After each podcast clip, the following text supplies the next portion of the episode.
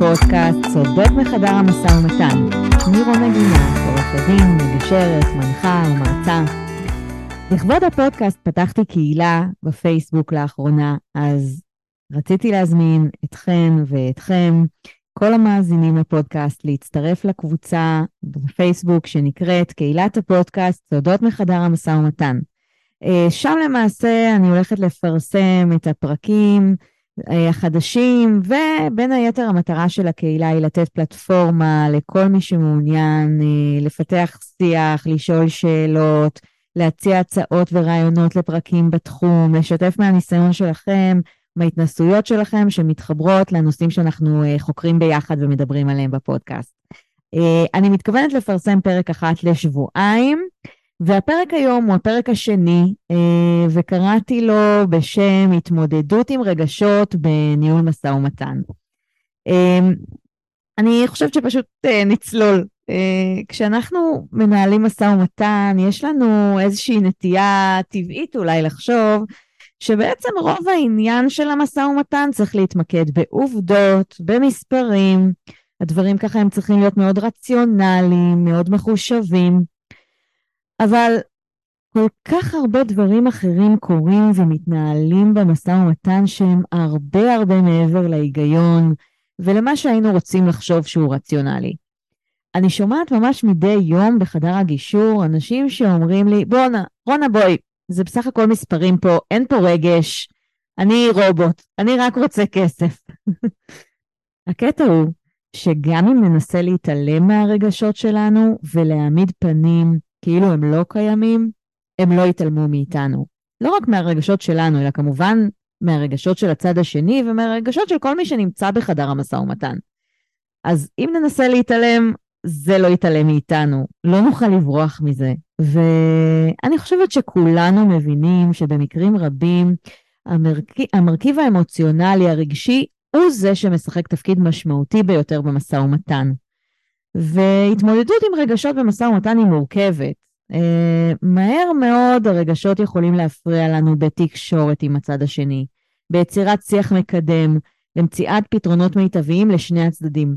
אנחנו יכולים להגיע לפגישה נורא מוכנים, נורא מחושבים, ובסוף הכל מתפוצץ ובכלל יצאנו מהפגישה ולא הבנו מה קרה פה בעצם. אז מה עושים? איך מתמודדים עם רגשות קשים בחדר המשא ומתן?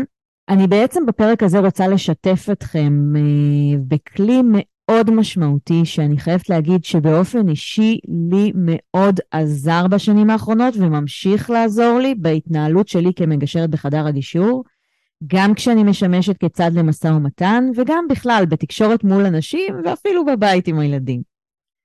את הכלי הזה למעשה שאבתי מתוך ספר אה, של רוג'ר פישר ודניאל שפירו, שניהם מהרווארד, הספר שלהם משנת 2005, uh, אה, והוא נקרא Beyond Reason, Using Emotions as you Negotiate, אוקיי? Okay? מעבר להיגיון, שימוש ברגשות בזמן משא ומתן, כשאנחנו מנהלים משא ומתן. אני מכנה את הספר הזה בכינוי פרק ב' uh, לספר הראשון של ויליאם יורי ואותו רוג'ר פישר ממש, שניהם הקדישו את חייהם ללימוד, הוראה וכתיבה ועשייה משמעותית בעולמות המשא ומתן. אותו רוג'ר פישר, שלמעשה כתב את שני הספרים ביחד עם השותפים שלו, יעץ וסייע בסכסוכים בינלאומיים משמעותיים, ולמעשה פיתח את הקונספט של ניהול משא ומתן מבוסס אינטרסים. ביחד עם ויליאם יורי הם כתבו את הספר האגדי Getting to Yes, שיצא לאור בשנת 81. אז את הספר הזה שעליו אני רוצה לדבר היום, Beyond Reason, אני מכנה Getting to Yes פרק ב'. Uh, ואותו כתב רוג'ר פישר עם דניאל שפירו, גם הוא מהרווארד, והוא דוקטורט, יש לו דוקטורט בפסיכולוגיה קלינית, והוא מגיע מה, מהצד של הפסיכולוגיה של המשא ומתן. והכלי שעליו הם מדברים בספר, uh, הוא למעשה כלי שמסייע לנו כמי שמנהל משא ומתן, לקחת סיטואציה בחדר, או מול הצד השני, או מול עצמו, כל אחד מול עצמו, שיש בה רגשות שליליים, אוקיי? ולהפוך אותם לרגשות חיוביים, כדי לעבור הלאה, כדי להמשיך באופן אפקטיבי במשא ומתן ולהתקדם. קצת נשמע כמו קסם, הם באים בספר הזה ובאים ואומרים, אנחנו לוקחים רגשות שליליים בחדר, חדר המשא ומתן, ומעבירים אותם לרגשות חיוביים. איך עושים את זה? נשמע כמו אה, ממש קסם ולא משהו שכל כך פשוט לעשות אותו. ועל זה אנחנו בעצם הולכים לדבר בפרק הזה. אה, אז הכלי שהם מדברים עליו הוא קודם כל, במקום שעכשיו אנחנו נתפוס סיטואציה שיש רגשות שליליים בחדר, אה, של הצד השני כלפינו, במקום שנבוא ונגיד, רגע, זה מורכב, אין לי מושג איך להתמודד עם זה, אה, הוא קשה, בואנה זאתי עצבנית, אי אפשר להתמודד איתה, היא מסובכת, היא רגישה מדי, אני לא יכולה לדבר איתה עכשיו, אני לא יודעת מה, מה, זה, מה זה הצעקות האלה, מה זה העצבים האלה, אין לי איך להתמודד עם זה. במקום שאני אגיב כך, המטרה היא בעצם רגע לעצור ולשאול את עצמי, רגע, מה מטריד אותה? מה מפריע לו עכשיו? והם למעשה נותנים ממש אה, חמש אינטרסים, או חמישה אינטרסים, או חמש דאגות, הם קוראים לזה בספר The Five Concerns, שהמטרה היא לנסות למקד את תשומת הלב שלנו ולנסות להבין מה הם אחד או יותר מהקונצרנס האלה, מהדאגות האלה, שכרגע מטריד את הצד השני, אוקיי? וברגע שנדע לאתר את הדאגה המרכזית ולטפל בה באופן ישיר, ולא ברגש, אנחנו לא מטפלים ברגש, אנחנו מטפלים בקונצרן, בדאגה המרכזית, אז ההתייחסות לדאגה הזו תיתן לנו את המפתח ואת הכוח להפוך את אותם רגשות שליליים בחדר לחיוב. והם משווים ממש את ההבדל בין התעלמות מה, מהדאגה או ממה שכרגע מטריד את הצד השני, או היענות לה, זה מבחינתם המפתח לכל העניין. מבחינתם זה חשוב באותה רמה, כמו כאילו האף שלי עכשיו נמצא מתחת למים או מעל פני המים. זה ממש ההבדל בין לנשום ללא לנשום. זה מבחינתם ההבדל והמפתח שנותן לנו את היכולת להפוך רגשות שליליים לחיוביים. אז בואו נדבר עכשיו, נתחיל לדבר ככה על הקונצרנס האלה, על הדאגות האלה, אחת-אחת, ונראה איך כל אחת מהן יכולה להשפיע עלינו, על החיים האישיים, המקצועיים שלנו, בקונפליקט אישי שיש לכל אחד מאיתנו בעבודה או בבית, ואלה ממש ככה כלים ל-try this at home. אז בואו נתחיל. הדאגה הראשונה היא למעשה, הם קוראים לה הערכה או appreciation. בואו נחשוב רגע כולנו, חשוב לכל אחד מאיתנו להרגיש שמעריכים אותנו, שמעריכים את הדעות שלנו, את המחשבות שלנו, את הרגשות שלנו, את המעשים שלנו. לכל אחד מאיתנו חשוב להרגיש מוערך. התוצאות של הרגשה שבה מעריכים אותי הן פשוטות ומיידיות. אם אני מרגישה לא מוערכת, שמישהו מזלזל במה שאני אומרת עכשיו, זו תחושה די גרועה. תחושת הערכה מעלה את הביטחון העצמי שלנו, ממש כמו שהשוק בבורסה אוהב להיות בעלייה. כשאנחנו מרגישים מוערכים, אנחנו יותר פתוחים להקשיב לצד השני ויש לנו יותר מוטיבציה לשתף פעולה. כשיש הערכה הדדית של שני הצדדים במשא ומתן, יש להם הרבה יותר, סיכוי הרבה יותר גבוה להגיע להסכמות חכמות, יעילות, מאשר במקום שבו מי מהצדדים או שניהם מרגישים לא מוערכים על ידי הצד השני. אז אם אני עכשיו יושבת בחדר המשא ומתן ואני מזהה מהצד השני שהרגשות השליליים האלה אולי נובעים מתחושת חוסר הערכה, איך אני מעבירה אותם לתחושה, לרגשות חיוביים? בספר באים אה, פישר ו... ו... אה, שפירו, ואומרים פשוט להחזיר ולתת מענה לצורך הזה, לתת הרבה הערכה לצד השני, להחזיר לו הערכה, להראות לצד השני שאני מעריכה את הדברים שהוא אומר, את הדעות שלו, את הרגשות שלו, את המחשבות ואת המס. עכשיו, מאוד קל להגיד, פשוט לתת הערכה, אבל זה לא תמיד כל כך פשוט אה, לביצוע. במיוחד אם אני נמצאת עכשיו במצב של קונפליקט או מצב לא נוח מול הצד השני, הדבר האחרון שאני רוצה לעשות עכשיו זה, זה להגיד לו דברים טובים או לה, להראות הערכה. ובמקום הזה כדאי לזכור את, ה, את המשפט הזה ש, שעוזר לי המון. זה שאני עכשיו מראה לה הערכה לצד השני, זה לא אומר בשום צורה שאני מסכימה למה שהצד השני אמר, או מקבלת את מה שנאמר. אני פשוט מראה הערכה למה שנאמר, גם אם אחר כך יש לי את הצד שלי, שהוא לחלוטין אה, אה, שונה ואפילו הפוך ממה שאמר הצד השני, זה לא סותר את הדברים. אני יכולה להראות לאדם שהדברים שנאמרו הם חשובים, שאני קשובה, שהדברים שנעשו או דברים שהוא מרגיש מוערכים על ידי, יש להם ערך, אני רואה אותם, אני מעריכה אותם. זה לא אומר שאני צריכה להסכים לדברים. זה משהו שככה מאוד עוזר לי, לתת הערכה לצד השני מבלי להרגיש שאני מוותרת על משהו בכלל. ברגע ש... שהצד השני פתאום מרגיש מוערך, אנחנו רואים פתאום את האנשים מתיישבים קצת יותר בנוח בכיסא, ככה נשענים, נשענים אחורה, אוויר מהבלון קצת יוצא, זה מוציא את המוץ מהתבן פעמים רבות, שהצד השני לא צריך להרגיש שהוא צריך להילחם על הכבוד העצמי שלו, על הערכה שלו. אה, ואז במקום הזה אפשר להמשיך לדבר לגופו של עניין על הדברים ולקדם את העניינים שעל הפרק. בעצם גם אפשר להרוויח מלתת הערכה לצד השני גם במקומות שאני לאו דווקא יודעת שאקבל בחזרה הערכה. ברגע שנתתי הערכה לצד השני, כבר הוא יטה להרגיש יותר בנוח ולשתף איתי פעולה, גם אם הוא לא יחזיר לי עכשיו מילות הערכה. אני לא צריכה לתת הערכה בציפייה לקבל דף. וגם עוד דבר שמאוד עוזר לי, ברגע שקשה לי לתת הערכה לצד השני, אבל אני מרגישה שזה משהו שכרגע מטריד אותו, זה לזכור שלתת הערכה לצד השני זה תמיד בחינם. אני לא יכולה להפסיד שום דבר במשא ומתן מלהראות לצד השני שאני מעריכה אותו, או את הדברים שנאמרו, גם אם אני לא מסכימה להם. אוקיי, אז בואו נעבור בעצם לקונצרן, לדאגה השנייה, שהיא שייכות, אה, או באנגלית affiliation.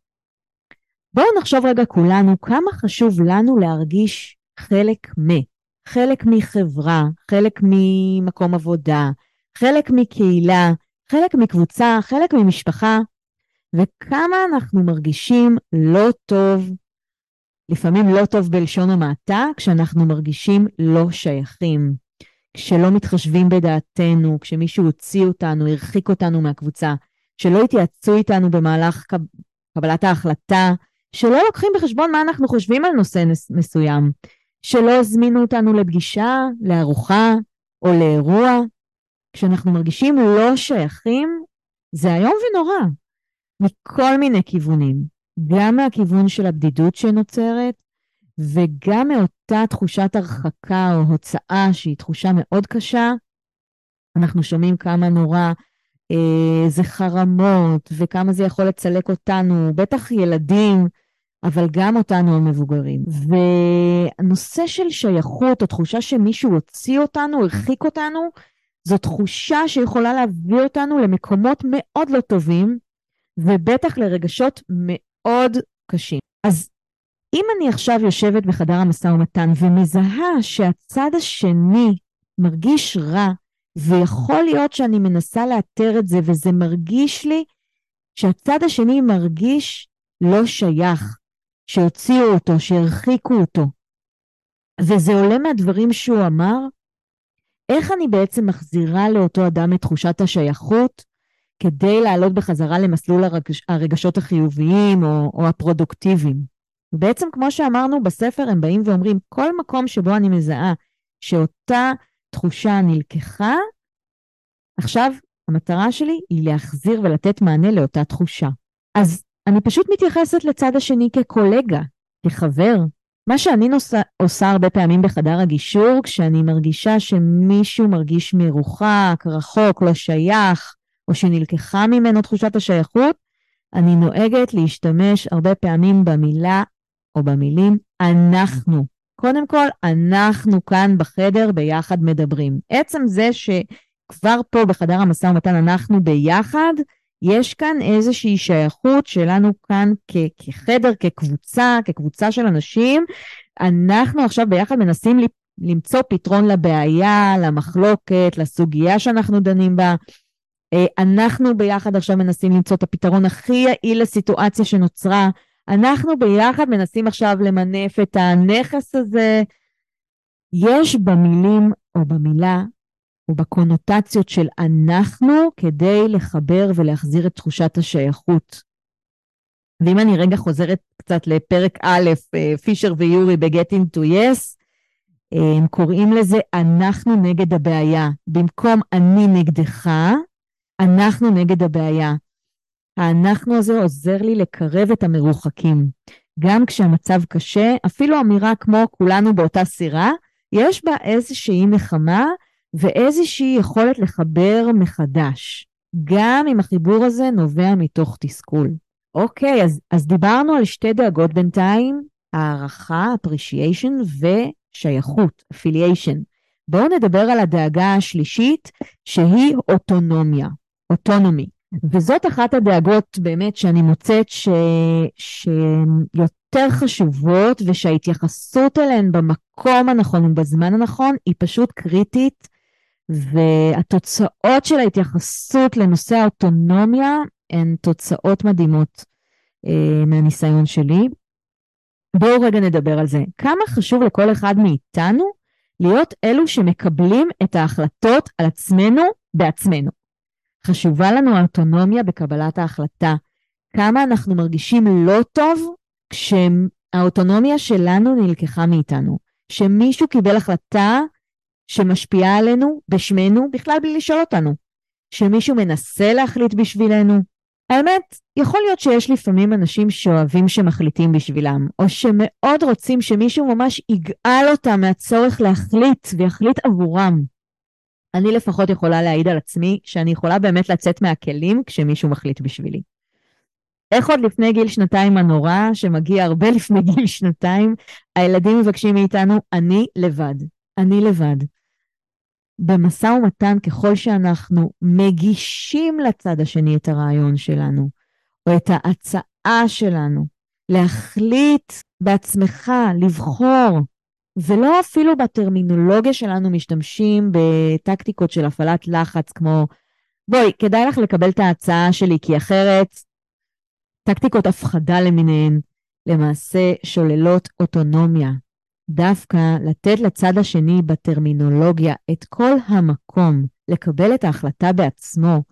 יש האומרים אפילו להרחיק לכת ולתת לצד השני להרגיש שהוא זה שהציע את הפתרון. מקנה לצד השני את תחושת האוטונומיה, השליטה בפתרון. מאוד מעצים, מאוד מחזק, ויש בכך כדי להעלות את הרגשות החיוביים. לפעמים זה אפילו קצת מוזר ומרגיש לנו מעין הפוך על הפוך. כי כשאני יושבת לפעמים בחדר המשא ומתן, אני מרגישה שאני קצת רוצה להלחיץ את הצד השני, שידע שמאוד כדאי לו להסתדר איתי. אבל זה בעצם מרחיק.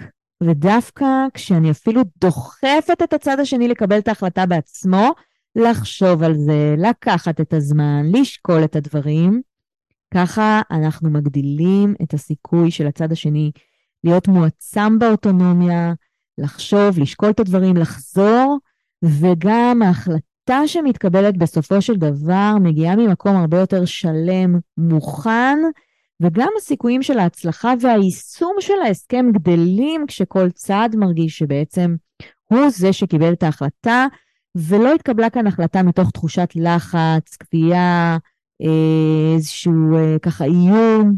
גם כשההחלטה לפעמים יכולה לכלול ויתורים קשים, ולאו דווקא תמיד היא תהיה ההחלטה הכי טובה שתתקבל, עדיין עצם זה שהאוטונומיה נשמרה ואותו אדם מרגיש שהוא זה שקיבל את ההחלטה ובחר, מחזקת אותה ביותר ומעצימה את הוויתור. הוויתור נעשה ממקום של אני החלטתי לוותר, ולא מישהו הכריח אותי, או מישהו אמר לי.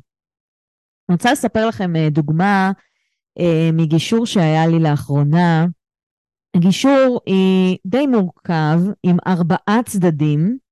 טוב, אה, גישור זה תיק שהגיע לבית משפט, והייתה שם תובעת שהגישה תביעה נגד נתבע שהוציא הודעת צד ג', צד ג' הוציא הודעת צד ד', בסופו של דבר היו ארבעה צדדים שהשתתפו, ולכל צד היה עורך דין שייצג אותו, כלומר ארבעה צדדים, ארבעה עורכי דין, גישור מורכב.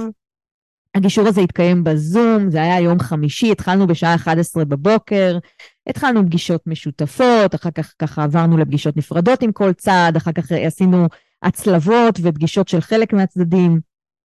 בסביבות השעה שש בערב, אה, הגישור הזה נמשך הרבה מעבר למה שכולנו ציפינו, גם אני, גם הצדדים, והיינו כבר בשלב שהסבלנות ככה כבר אה, הייתה קשה, והיה, כבר היינו בשלב שהנתבע הפעיל מכבש לחצים מאוד גדול, כי הוא שם איזושהי הצעה על השולחן, והתובעת ביקשה לחשוב ולישון על ההצעה. זה היה יום חמישי, השש בערב. היא באה ואמרה, אני רוצה לחשוב על זה, אני רוצה לישון על זה, אני אחזיר תשובה ביום ראשון uh, בבוקר. והוא מהצד שלו בא ואמר, כבר הייתה פגישה משותפת, כבר כולם ככה היו uh, ביחד על הקו, ואמר מהצד שלו, אני סיימתי, זאת ההצעה, אם את רוצה, בבקשה, אבל תעני עכשיו. אם מסיימים עכשיו את הגישור, ואת לא מקבלת עכשיו החלטה, ההצעה יורדת מהשולחן והיא לא תקפה יותר. כלומר, מכבש לחצים מאוד גדול שבעצם הצמיד את התובעת למעין קיר, שלמעשה די מבטל את האוטונומיה שלה. היא מצידה באה ואומרת, אם אני צריכה לענות עכשיו, התשובה היא לא. אבל אני רוצה לחשוב על זה, ואולי התשובה תהיה כן. והוא מהצד שלו לא הסכים לקבל את זה, ואמר, איך אומרים בשפת המשא ומתן, take it or leave it. או שאת לוקחת את זה עכשיו, או שאין הצעה, חוזרים לבית משפט. טקטיקה מאוד כוחנית במשא ומתן. אני האמת גם כמגשרת בסיטואציה הזאת לא חשבתי שהגישור יימשך כל כך הרבה זמן, הבנתי כבר את חוסר הסבלנות, היה יום חמישי בערב, כולם היו מותשים, והאמת גם אני כבר הייתי חייבת לצאת, כי חיכו לי אנשים ולא ציפיתי שנשאר כל כך הרבה זמן. ובאתי בסיטואציה הזאת ואמרתי להם, חבר'ה, אני מתנצלת, פגישת הגישור של היום הסתיימה, אני פשוט מאחרת, אני צריכה לצאת. בואו נקבע שנשוחח ביום ראשון על הבוקר, יש לנו סוף שבוע, בעצם ממש דחפתי את הצדדים כמעט בכוח ללכת עכשיו הביתה ולחשוב על הדברים. בעצם בשביל לתת את האוטונומיה לתובעת, רגע, לבוא ולהגיד כן, כי באותו רגע כשאנחנו מוצמדים לקיר, הסיכוי שאנחנו נגיד כן נמוך ביותר.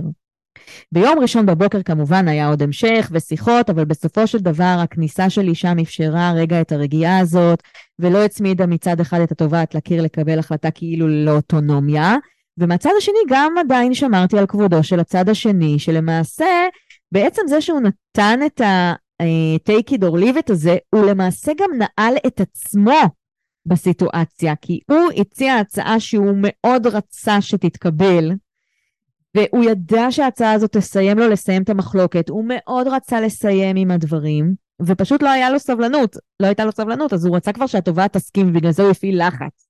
מאחר שידעתי שהוא רוצה לסיים את הסיפור, והלחץ, באופן שבו הוא הפעיל אותו, לא כל כך סייע, כמו שאמרתי, זה פשוט מרחיק, הרחיק אותה מהאפשרות להגיד כן. כששמים אותנו עם הגב לקיר, אנחנו לא נגיד כן. זה סוגר את האפשרות להגיע להסכם. אז, אז זה הסיפור, לא לפחד לתת לצד השני אוטונומיה. דווקא לא להלחיץ, להזמין את הצד השני לקבל את ההחלטה בעצמו, לחשוב, להגיש לו את ההצעה ולתת לו את הזמן ואת ההזדמנות להגיב, מאפשר אוטונומיה. הרבה פעמים, והתלמידים שלי גם תמיד מופתעים מזה, אני ממש שולחת את הצדדים הביתה לחשוב על הדברים ולהמשיך את השיח במועד אחר. דווקא כשאני עושה את הצעד הזה כמגשרת בחדר, זה מה שהרבה פעמים מחזיר את הצדדים ועוזר להם להגיע להסכמים מאוד יפים ביניהם. אנחנו נדבר גם בפרקים הבאים על אסטרטגיות נוספות לניהול משא ומתן, נדבר גם על הטקטיקה של אה, take it or leave it, שיכולה לפעמים אפילו גם להתאים. אבל uh, כמו שראינו בדוגמה הזאת, לפעמים היא גם יכולה מאוד להזיק למשא ומתן, בעיקר בגלל שהיא uh, קצת גוזלת אוטונומיה. אוקיי, אז זאת הייתה הדאגה השלישית, ובואו נעבור לדאגה הרביעית, שהיא מעמד, סטטוס. בואו רגע נחשוב כל אחד מאיתנו, איך אנחנו תופסים את עצמנו במעמד מסוים. אם אני חושבת שמישהו לא מכיר במעמד שלי, כמו שאני תופסת את עצמי, זה יכול להביא אותי למקום מאוד לא נעים. לדוגמה, מישהו יושב מולי ויושב ואומר וחוזר ואומר שוב ושוב, אני עשרים שנה מהנדס, ואני עוסק בזה ככה, ואני עושה ככה, ואני יודעת. ובמשך עשר דקות הוא יישב ויסביר לי כמה הוא מומחה וכמה הוא יודע, והוא לא יפסיק לדבר על זה, ואנחנו לא מצליחים לדבר לגופו של עניין, כי במשך עשר דקות או אפילו יותר, הוא רק מסביר לי כמה הוא מומחה, אוקיי?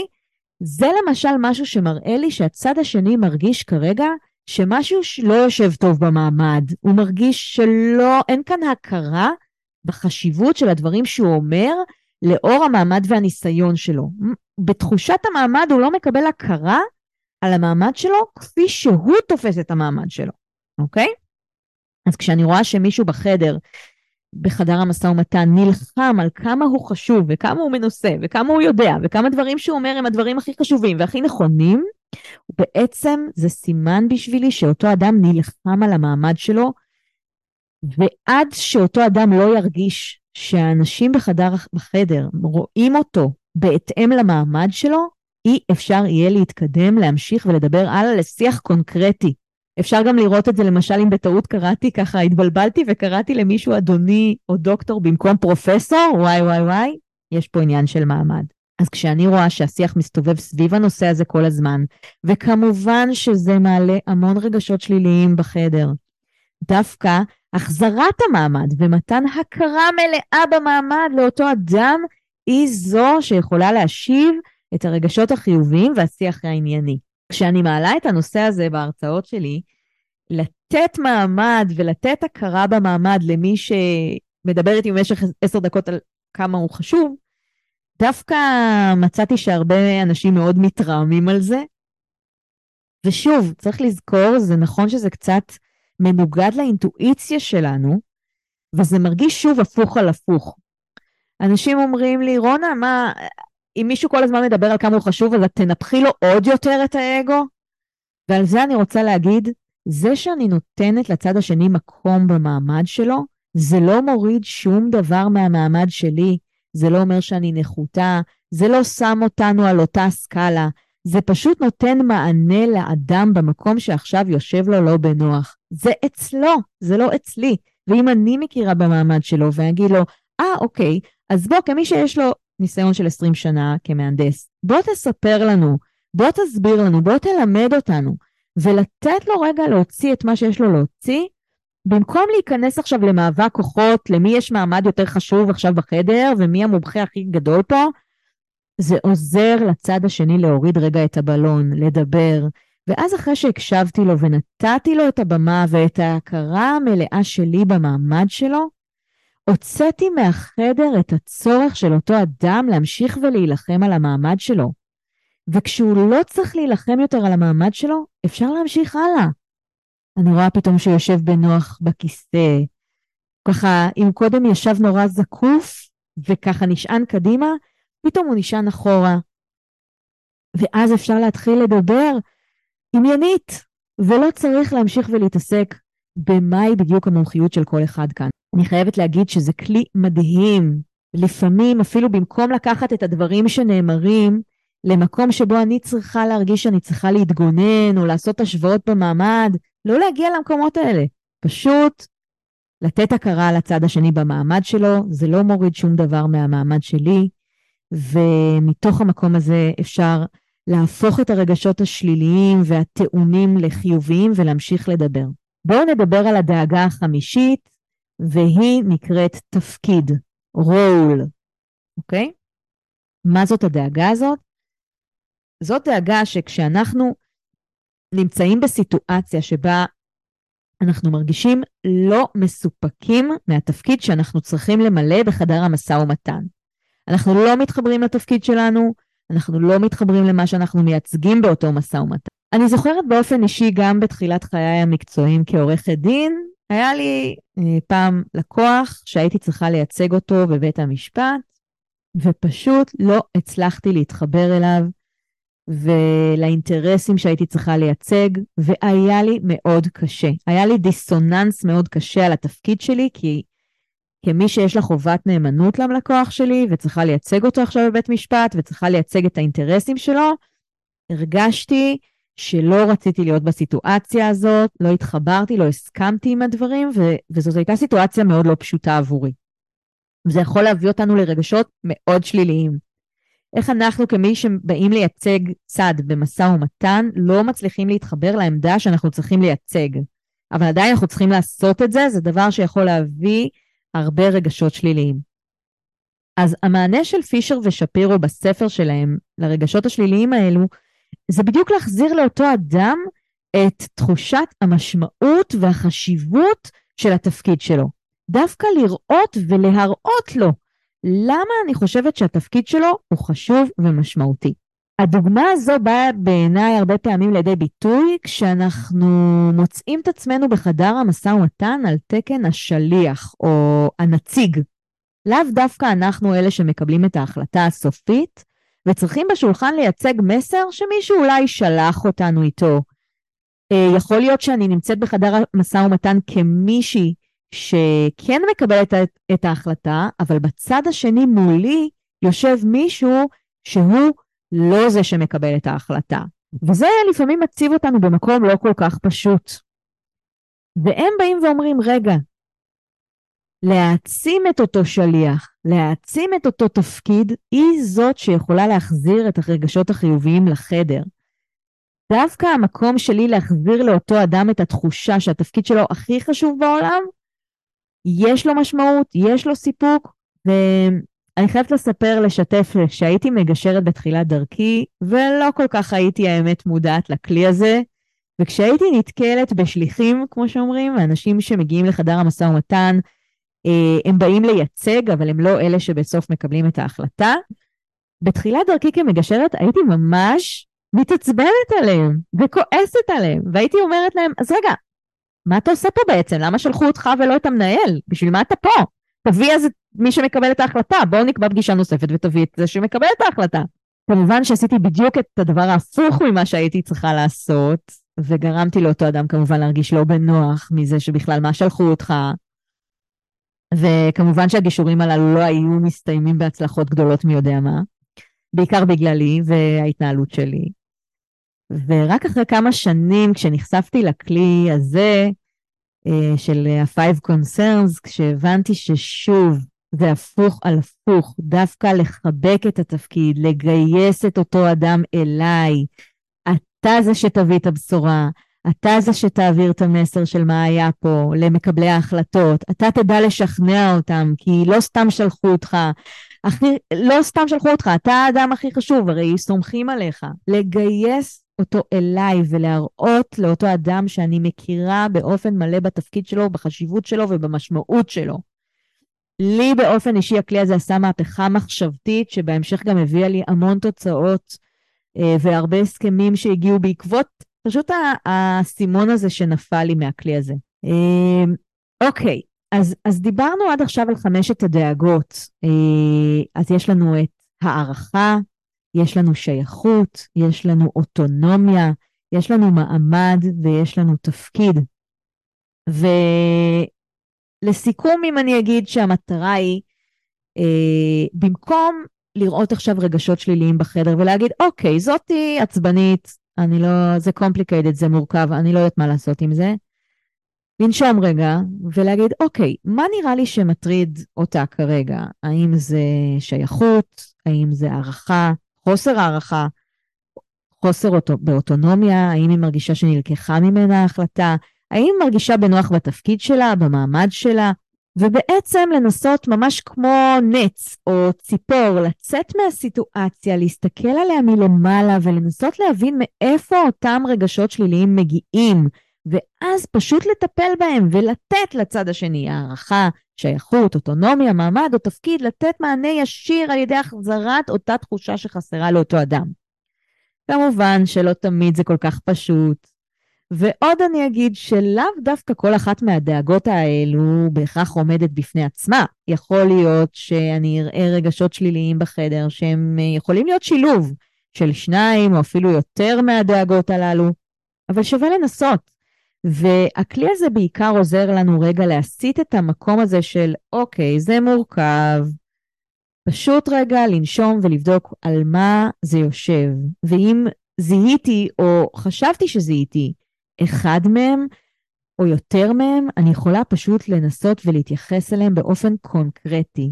לתת הערכה למישהו, מילה טובה, לתת תחושת שייכות, לדבר באנחנו, להתייחס למעמד, לניסיון שיש לאותו אדם, לידע שלו, לתפקיד ולזה שלא סתם הוא נמצא כאן. לשים על השולחן את העובדה שהאוטונומיה כאן היא דבר משמעותי, ושהצד השני הוא זה שמקבל את ההחלטה, וזה בא לידי ביטוי בטרמינולוגיה שלי, בהתנסחות שלי, בכל מה שאני אומרת לצד השני. ומהניסיון שלי זה פשוט עובד, וזה כלי מדהים, ואני ממש מזמינה אתכם לנסות את זה, גם במשא ומתן, גם בתקשורת באופן כללי עם אנשים, בבית ובכלל. למה היא כועסת עליי עכשיו? למה היא צועקת? מה קורה פה עכשיו? אוקיי? ולא, אויש, אני לא יודעת מה לעשות עם זה, זה מורכב, אני עכשיו מתרחקת. כמובן שהכלי הזה הוא כלי מדהים לא רק למנהלי משא ומתן, אלא גם למגשרים שמחפשים לקדם אה, תהליכי גישור.